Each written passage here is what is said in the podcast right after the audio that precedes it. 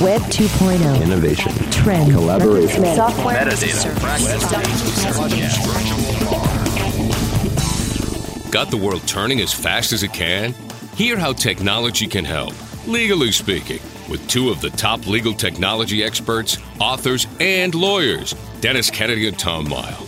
Welcome to the Kennedy Mighell Report here on the Legal Talk Network. And welcome to episode 154 of the Kennedy Mighell Report. I'm Dennis Kennedy in St. Louis. And I'm Tom Mighell in Dallas. In our last episode, we looked at invisible apps. I noticed lately that hardly a day goes by where I don't hear or read something about artificial intelligence, IBM's Watson, and whether computers and software or even robots will be taking over the role of lawyers. We thought we'd use this episode to enter that conversation and reflect on artificial intelligence and its potential impact on lawyers. Tom, what's on our agenda for this episode? Well, Dennis, in this edition of the Kennedy Mighell Report, we'll be talking about artificial intelligence and lawyers. Uh, in our second segment, we're going to revisit the topic of traveling with technology. One of us has done that lately, and share some recent observations and tips. And as usual, we'll finish up with our parting shots that one tip, website, or observation that you can start to use the second that this podcast is over. But first, let's talk about AI and lawyers. Dennis, I understand uh, IBM held a World of Watson conference a couple of weeks ago to discuss the, the current state as well as the future of artificial intelligence. On the on the other hand, the last movie that I saw in theaters was Avengers: Age of Ultron, where the bad guy was actually the ultimate in artificial intelligence. Uh, kind of scary to think about that. Uh, although some of the work that I do touches on artificial intelligence, I've got to admit there's a lot more out there that uh, than I really know about. Dennis, do uh, do we even want to try to talk about what AI means anymore? That is the interesting question to me because artificial intelligence, depending on what sources you look at, goes back at least to the 1950s, um, and then kind of bubble up at different times, probably in each each decade. I, I remember, like even in the early 80s, I was reading about what was happening in artificial intelligence and the types of you know diverse perspectives and approaches that you had. And I, I, might have even talked to somebody who suggested I sort of fit the candidate for somebody to, to, to work on artificial intelligence.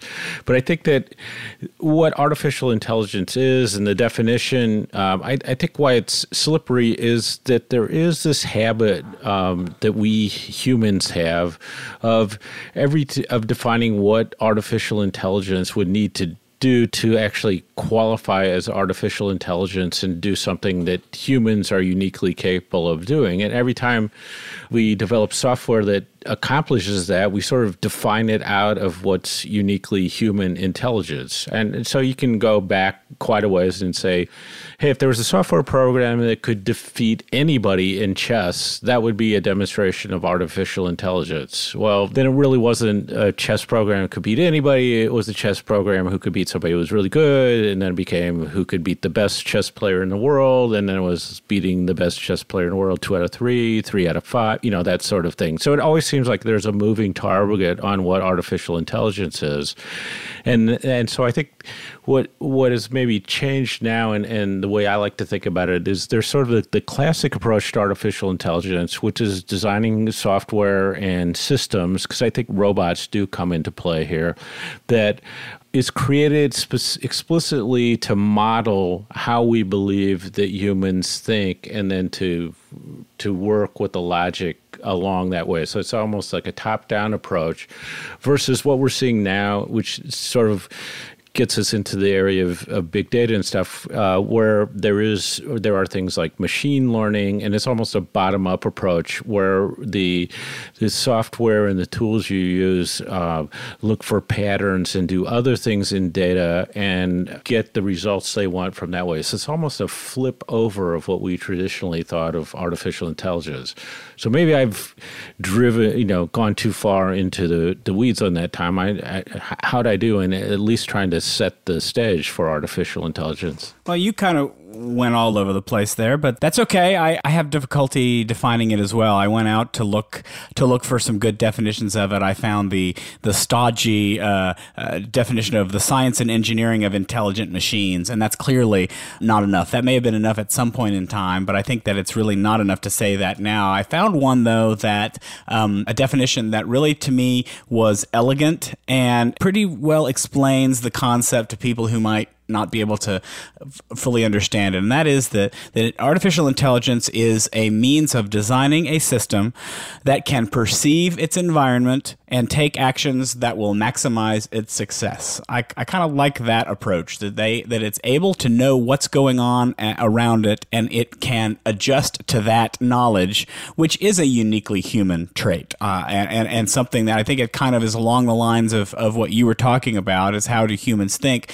I kind of like this way of defining it a little bit better. I don't know if that gets it closer to you, Dennis, or is there a, a definition you'd prefer to use? Well, I don't know if I actually have a definition I prefer, but I like what the definition you gave. Um, also, when you think about it, brings back in the notion of, of robotics, which Yep. where I where I, I think there is. Uh, I mean, there's a I guess there's a recent robot contest where they were trying to get robots to do these sort of unique uh, human tasks uh, on the fly, and and some of them failed spectacularly, and there are funny videos about it, but but some of them succeeded, and and it was that sort of adaptive intelligence, and then um, actually practically responding to that. So I think the robotics thing is, is sort of interesting, but it also reflects, like I said, Tom. I, when we first when I first brought up this topic, I said, "Man, I'm seeing this everywhere I look," and you and you said, "Uh, "You are," because because I'm not. And I just have found lately that between, you know, robotics, podcasts, uh, I know Ron Friedmann and others have been writing about IBM Watson. I've seen a, a lot of things on artificial intelligence. I know the the uh, International Conference of on AI and Law, I think, just happened, and I've seen calls for papers on artificial intelligence and law. So it just, you know, either I'm just noticing a pattern all of a sudden, or there there's been a little bit of surge of interest in AI, and I think it does kind of, as in always, all discussions with AI, it, it gets to that root fear we have, and that the big question of can we come up with is, is there going to be software that takes away the jobs of lawyers or can do things that lawyers think they can do better so we don't need uh, lawyers to do those things anymore But you know, is is that really the only fear? Because that's clearly a fear, and, and I want you to kind of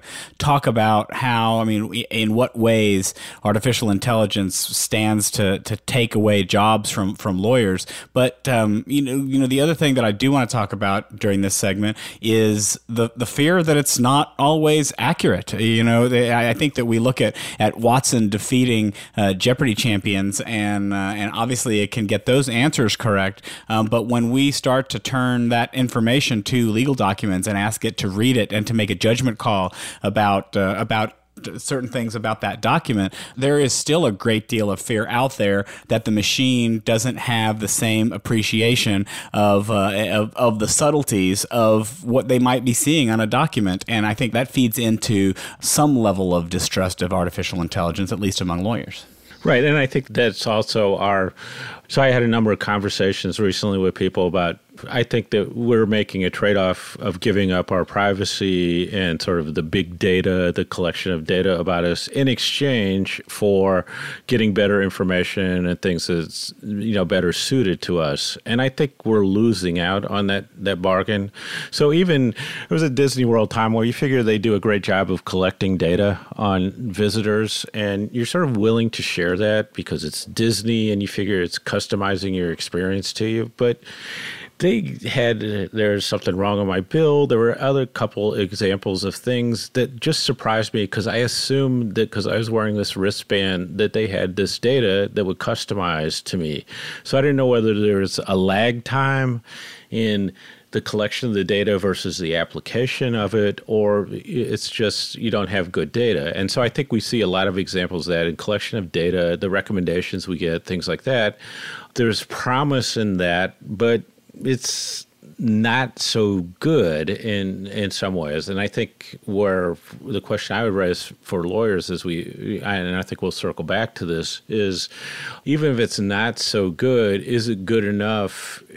And does that come out to be better than what humans do. And, and I guess, Tom, I'll, I'll, just throw this to you. I mean, if you look at, at the notion of TAR or technology assisted review, isn't that part of the notion that if we, if we say, here are these bored, tired associates going through documents versus the software working on the same document or data set and and it comes with, with with better results aren't we better even if that software isn't getting perfect results so I'll give two examples, and I and I, I think yes, the example you give is one where where we, that might be an acceptable trade-off. So both TAR, technology assisted review, some call it computer assisted review, but I think TAR now, technology assisted review is the is the more accepted term. Predictive coding sort of came before TAR, but they're both ways that humans can use technology to facilitate the review of documents. I, we probably talked about them a little bit, but I'll give a brief explanation. I think that the general process works by first feeding into the system a, a sample of documents, a seed set uh, of, of documents that are in general relevant to a specific issue. Um, that sample is first reviewed by humans and it's coded, then it's provided to the tool so it can learn. Um, and most of the time, these documents are going to be coded for relevance with certain terms or concepts that might make a document relevant. And the technology is scanning all these pages of documents for, for those terms. But, um, but tar also allows you to code for responsiveness to other issues, uh, even to, to code for privileged documents. If you've got the, the words privilege on them, if you've got lawyer names on them and you can feed them in, uh, you can code them for a number of different ways. And the technology learns from this coding, but it has to be, to be successful, it has to be iterative. You have to continually feed it more information and help it become smarter to make sure that it's getting everything. And in those cases, I think that, I think that it's acceptable for there to be misses. There, it's not going to be perfect. There, the people who advocate for TAR say that that's still going to be more accurate than the average human reviewer is going to be. The fact that courts are now actively ordering uh, TAR as a method of reviewing documents in, in certain cases is certainly an indication that courts are willing to, to take that risk that there might be documents missing. But let me turn around and, and look at it from a different perspective. From electronic discovery perspective, I think that that makes sense. But let's talk about it from a record retention standpoint. You're required to retain certain records for a certain period of time.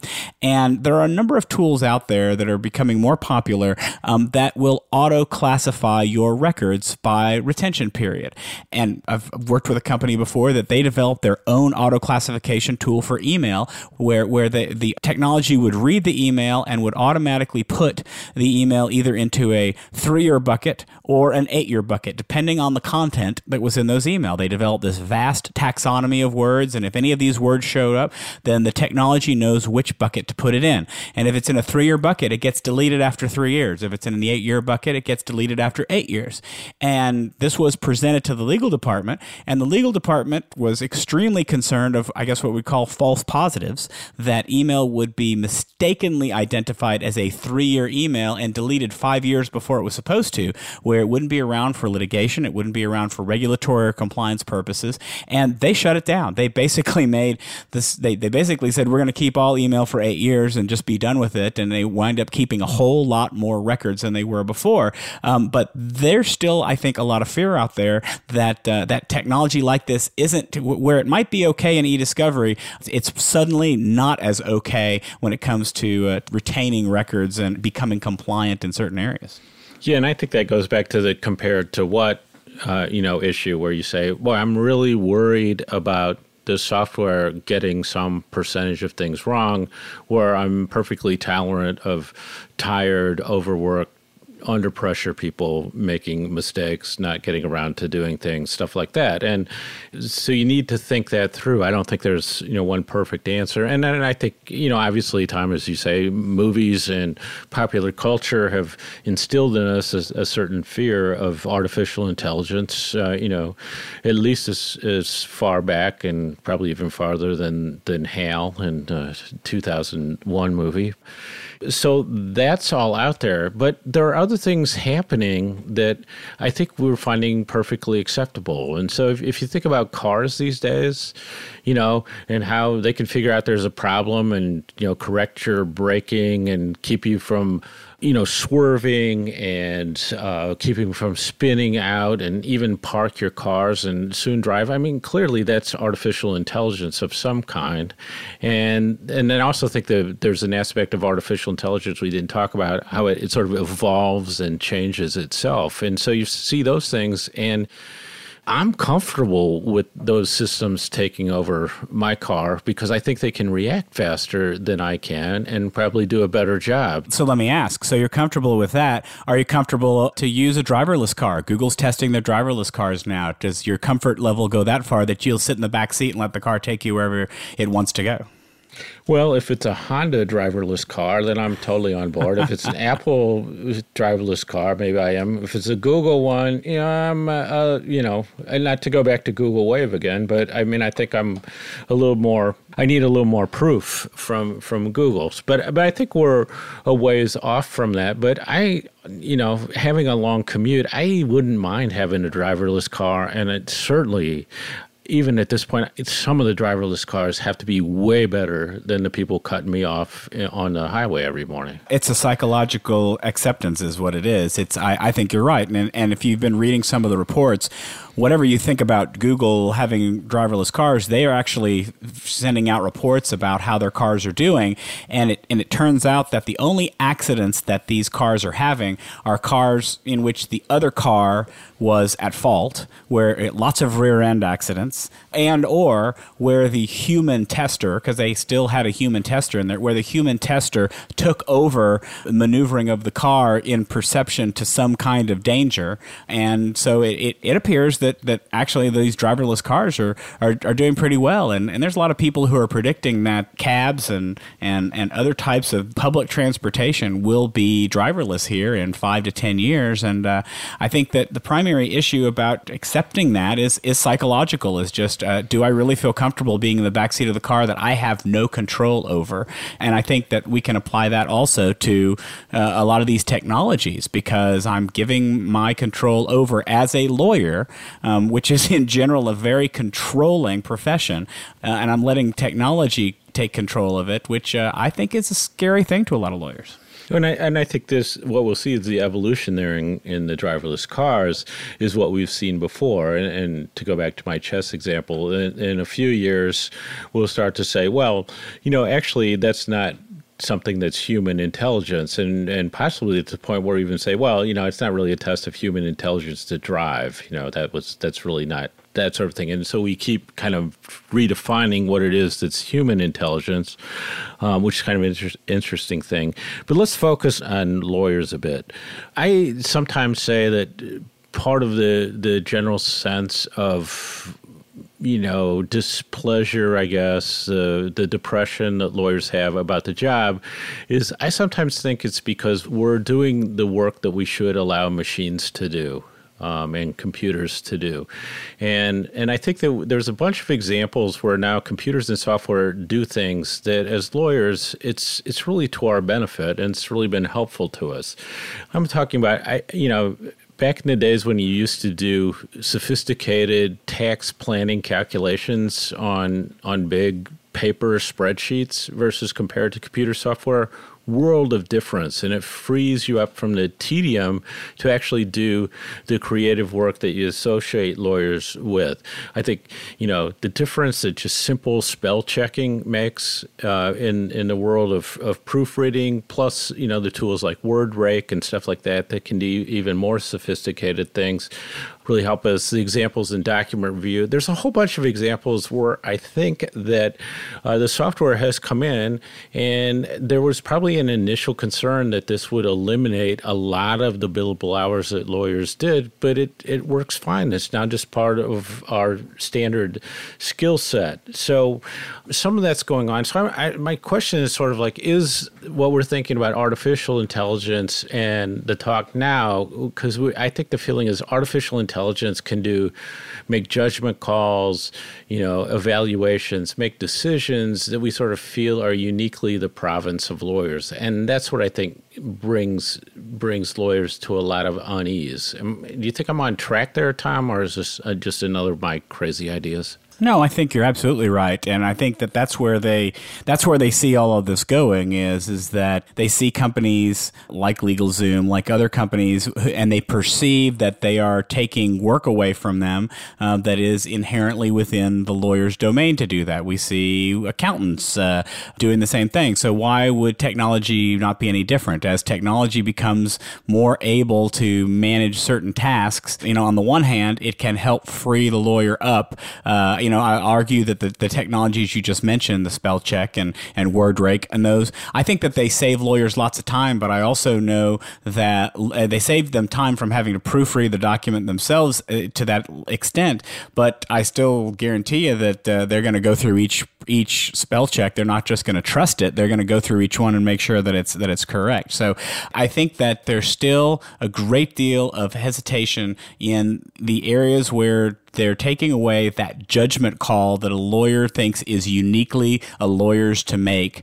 And that's where I think that, uh, although we're getting there slowly and inexorably, I think that's going to be the thing that slows us down. Well, and I, that's where I have a big hesitation because I I think when so in preparation as I was thinking about this podcast, I was thinking here's the things I do on a regular basis. I'm looking at some of the things I've done over over the last couple days in terms of work, and some of it's boring and it's tedious, and I don't know how much value I add to it. And I can easily see some sort of software or artificial intelligence taking care of eliminating that part of my work and freeing me up to do what what I think is the really creative and valuable higher level legal work I can do. So that's sort of one factor where I say, why am I scared of artificial intelligence if it's freeing me up to do better work and eliminating stuff that I don't need to do? So th- I say, well, that's one bucket of things that I think about on this.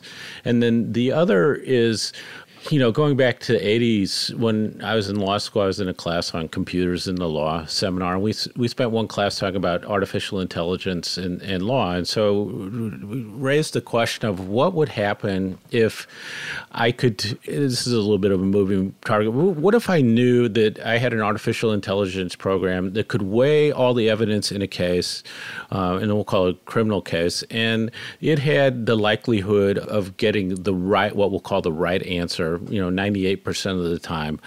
Or i could have a jury that you know based on what we know about uh, the problems eyewitness testimony uh, you know bad forensics lab results and all that sort of stuff that maybe getting the true and accurate result to the extent we could define that as more like 90% would i want to be tried by the artificial intelligence program or by the human jury and in the class, there are two of us who were okay with going with the percentages and taking the artificial intelligence, and everybody else said, no, I want the human element because they can make adjustments. And I, I sort of think that becomes the crux of the matter when you say, do I trust the software? do I trust the level of accuracy, or am I giving the human element a free pass, even though I know there are problems that I'm choosing to overlook? Got you there, didn't I, Tom? no, you did. I mean, I think, but I think again, you're you're right about that. I will always look at these issues, and and and I go back. You went back to the '80s to talk about artificial intelligence. I'll go back to the idea of document assembly, which is hardly an advanced uh, artificial intelligence tool, but it is designed to make a lawyer's job more simple. And how many lawyers actively use document assembly? Uh, I would argue very few compared to the total population of, of lawyers. So, uh, you know, I hate to be the, the, the, the negative person here, but I just think it's going to take, I think, as usual, we're going to see the larger firm lawyers, the ones that can, can afford to get into these areas, the ones that are already using technology assisted review so they have firsthand experience with it.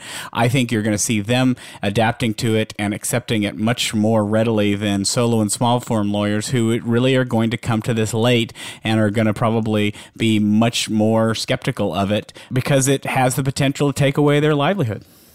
Well, and I, I, think the other thing is is not so much that Tom. For me, is as I say, I look at the people who don't have access to lawyers, uh, whatever that number is, eighty percent in in the U.S. don't have uh, access to adequate legal representation. They need some kind of help. There's uh, certain types of disputes that are super high volume and need to be handled quickly. You know, whether that's you know the sort of eBay type uh, transactions and arbitration on that, or small insurance claims and that sort of thing, where you say, wow, an artificial intelligence package that was done right could be really helpful in these areas, could work in the area of misdemeanors, things like that. So I see artificial intelligence kind of interesting, you know, approach to access to justice. And then they also see it, you know, in in my world, in the sort of corporate counsel world, where I say, well, what if we can do some things that we can, you know, give us answers that we need, so we don't have to go to high priced lawyers to do that, and we get good enough or better than good enough answers really, really quickly. So there's that bucket. And the other bucket is, I mean, we refer to the LegalZooms and the like, but I think it's the alternative, you know, quasi legal providers who are potentially doing some interesting things because they route around uh, lawyers who are slow to react to what technology can do. Um, and all of those things, I think, uh, you know, create an atmosphere where some really interesting things could happen as the technology seems like it's inexorable march of getting better and more powerful. All right. Before we move on to our next segment, let's take a quick break for a message from our sponsor. Looking for a process server you can trust? ServeNow.com is a nationwide network of local pre screened process servers. ServeNow works with the most professional process servers in the industry, connecting your firm with process servers who embrace technology, have experience with high volume serves, and understand the litigation process and rules of properly effectuating service. Find a pre screened process server today Visit www.servenow.com. We're glad you're listening to Legal Talk Network. Check us out on Facebook, Twitter, and LinkedIn too. And now let's get back to the Kennedy Mighell Report. I'm Dennis Kennedy. And I'm Tom Mighell. We dedicated a whole podcast a while back to better use of technology while traveling. Uh, we invite you to get onto the Legal Talk Network site and check that episode out. Uh, but Dennis just got back from what I understand was a wonderful vacation out of the country, and I will actually be traveling to Europe later this summer myself. So we thought we might revisit the topic of tech and travel and see if we had any updates or new tips that we had. Dennis, we have both been doing some traveling. You've done a lot more recently. I'm going to be doing a lot more in a month or so. What did you do for the trip? Any any new tips that you had? Any uh, exciting new technologies you tried out or lessons you learned? Well, I, I want to give one feedback on uh, from the bag show that we did too, because I, t- I took my Tortuga backpack with me to Europe. I really liked it. Um, although I did find on some of the European airlines, which it should have been okay on, they did make me check the bag, but no big deal. But other than that, that was a great choice for people who are looking for a, a good travel backpack. That's the Tortuga backpack. But what I found was, uh, and I and I think in that episode we talked a lot about the accessories, and I just it's really amazing to me how these just those little things of of taking the adapters, which obviously need in Europe, but you know have the versatile adapters.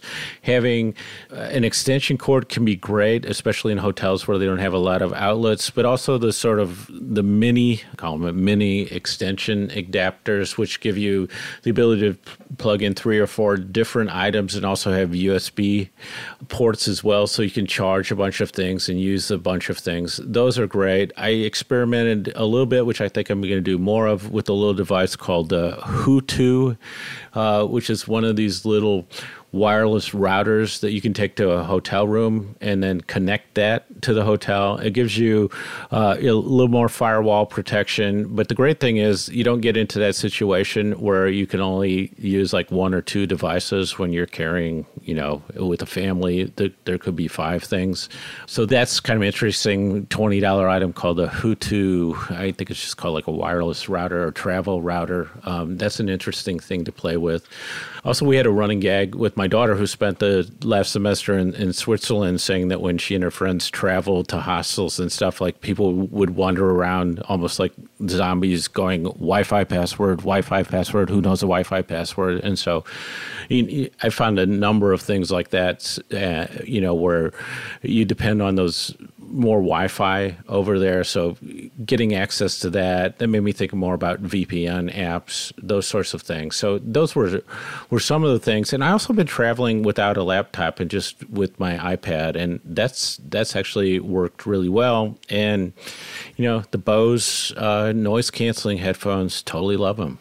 You know, I've been, uh, like I said, I've been planning a trip to Europe uh, later this summer, and I, will I'll just mention three things that I'm planning to use or looking forward to trying out. And and I know that you relied a lot on public Wi-Fi and Wi-Fi when you were over there. That I, I think that that's a good reaction to the fact that uh, you know trying to get a data plan on your server is expensive. It's uh, it's it's not cheap to have data uh, or to use the data on there there. And that's why I'm going to be, I'm going to try something a little bit new and see how it works. I may still buy a little bit of data just in case, but uh, a company called XCOM Global will rent you a, uh, a mobile Wi-Fi, and it's just a MiFi card that you carry along with you, and uh, it's a it, it, works in all the countries. You you tell them what countries you're going to go in. It'll make sure that it works in all of the countries that you're traveling in, and it gives you unlimited Wi-Fi for somewhere around 14 15 dollars a day, which wound up being very comparable comparable to just having a, a limited data plan going over to, to Europe for both phone and uh, data. And uh, I'm intrigued by it because I I can do unlimited. Uh, I, am a little nervous about what the speed will be like, but I'm willing to give it a shot. Uh, the other thing is, that I'm noticing is is that uh, I have a my new Android phone. I love my Galaxy Galaxy S6, uh, but I will say that the battery life leaves something to be desired. And since I plan to use the phone a lot using maps and and uh, and and and using my phone kind of as my guidebook because I keep all my my information on touring around on on the phone. Uh, I want to make sure I've got a good charger for the phone, and and so I found a really nice slim, fairly lightweight charger from Anker, A N K E R, which I think has great, great tools, um, great chargers for just about any circumstance that you'd want to have. And then finally, uh, a couple weeks ago at uh, at the Google Developer Conference, they announced that uh, Google's turn by turn directions will soon go offline. So you can actually, while you have a connection, you can save offline uh, to your your turn by turn directions, and then you don't need to be using a data plan to go uh, and use the map. And, and I'm looking forward to trying that out because I found uh, on the last trip that using Google Maps really worked very well where, where I happened to be, and, and, and it was a lifesaver in getting me to places and telling me how far away I was. And, and being able to do that offline would just be probably all, all the better because I won't be using data when it happens. Yeah, just two real quick other things that I f- found were interesting, and, and then sort of one overall conclusion. So we got a nice camera for my daughter f- for going over to Switzerland, and uh, it had Wi-Fi, and I wasn't really sure what that meant. Um, and then we were taking all these pictures, and I, I, I said, "Well, if anything ever happens to this camera, we've lost all these pictures." And what I realized was that it had a Wi-Fi that you could turn on, connect uh, my iPhone to it pull the pictures off this camera. Uh, the iPhone would then then sync with iCloud, and so I sort of gotten backups of all the, the important pictures really quickly, just in a few minutes using the Wi-Fi on the camera. So I think that's one thing where you say if you take a look at some of the capacities that you have and the specific problems you want to address, that you may already have some technology that will do some cool things.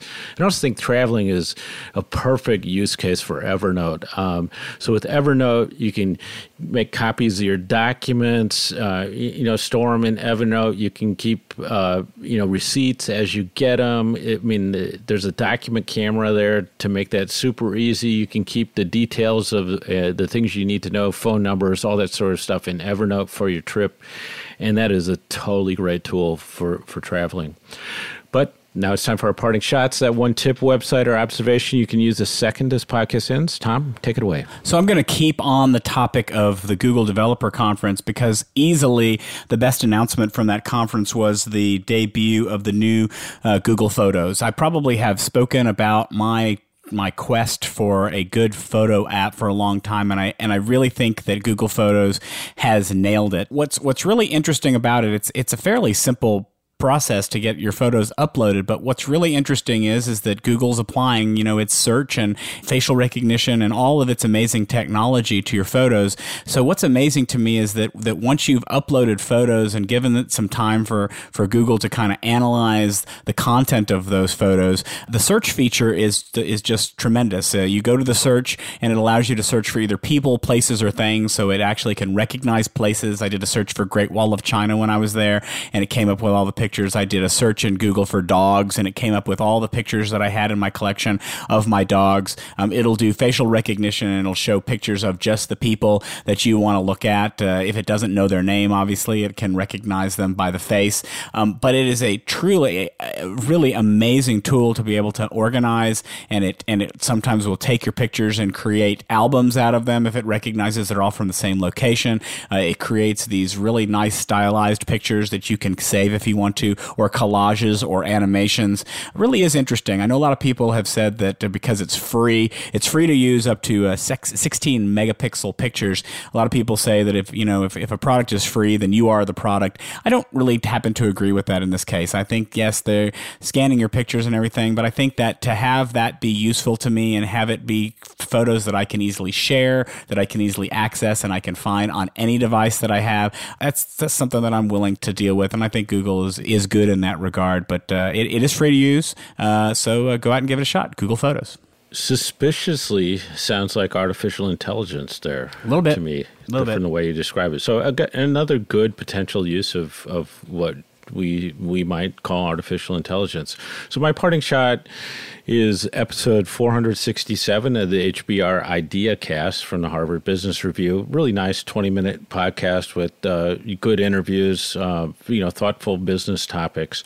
Uh, episode 467 was with the Evernote CEO Phil Libin on what he calls the new ways we work. There's a lot of interesting stuff in there, but the, the thing that stuck out for me, and there's a transcript of this now available on the HBR site, he talked about how the different forms that we use technology in, so say desktop, laptop, phone, and now watch, are differentiated. And so for developers and for users, we need to rethink how we use it. So the example would be that when we worked at a desktop computer or a laptop, basically we're looking at tasks that we probably take us around an hour to do. So that's like a good time frame for how long we would sit and work on one thing. When you go to the phone, you're probably looking for something that you can do in a couple of minutes. And there's where the the phone makes sense or maybe 1 minute even. But when you go to the watch, you're looking about a task that you would do in a couple of seconds. And so, with that framework, that's how we need to think about how a watch is used, how a phone is used, and, and how what makes sense, what tests make sense, and how you develop for that. Very thoughtful, really interesting, thought provoking conversation. So uh, definitely uh, 20 minutes of your time or less if you if you go at one and a half speed or double speed, that will give you some things to think about and and I think give you a more effective way to think about how best to use watches and phones. So that wraps it up for this edition of the Kennedy Mighell Report. Thanks for joining us on the podcast. You can find show notes for this episode at tkmreport.com. If you like what you hear, please subscribe to our podcast in iTunes or on the Legal Talk Network site, where you can find archives of all our previous podcasts. If you'd like to get in touch with us, please email us at tkmreport at gmail.com or send us a tweet. I'm at Tom Mighell and Dennis is at Dennis Kennedy. So until the next podcast, I am Tom Mighell. And I'm Dennis Kennedy, and you've been listening to the Kennedy Mighell Report, a podcast on legal technology with an internet focus. Help us out by telling a couple of your friends and colleagues about this podcast. Thanks for listening to the Kennedy Mighell Report. Check out Dennis and Tom's book, The Lawyer's Guide to Collaboration Tools and Technologies Smart Ways to Work Together, from ABA Books or Amazon. And join us every other week for another edition of the Kennedy Mighell Report only on the Legal Talk Network.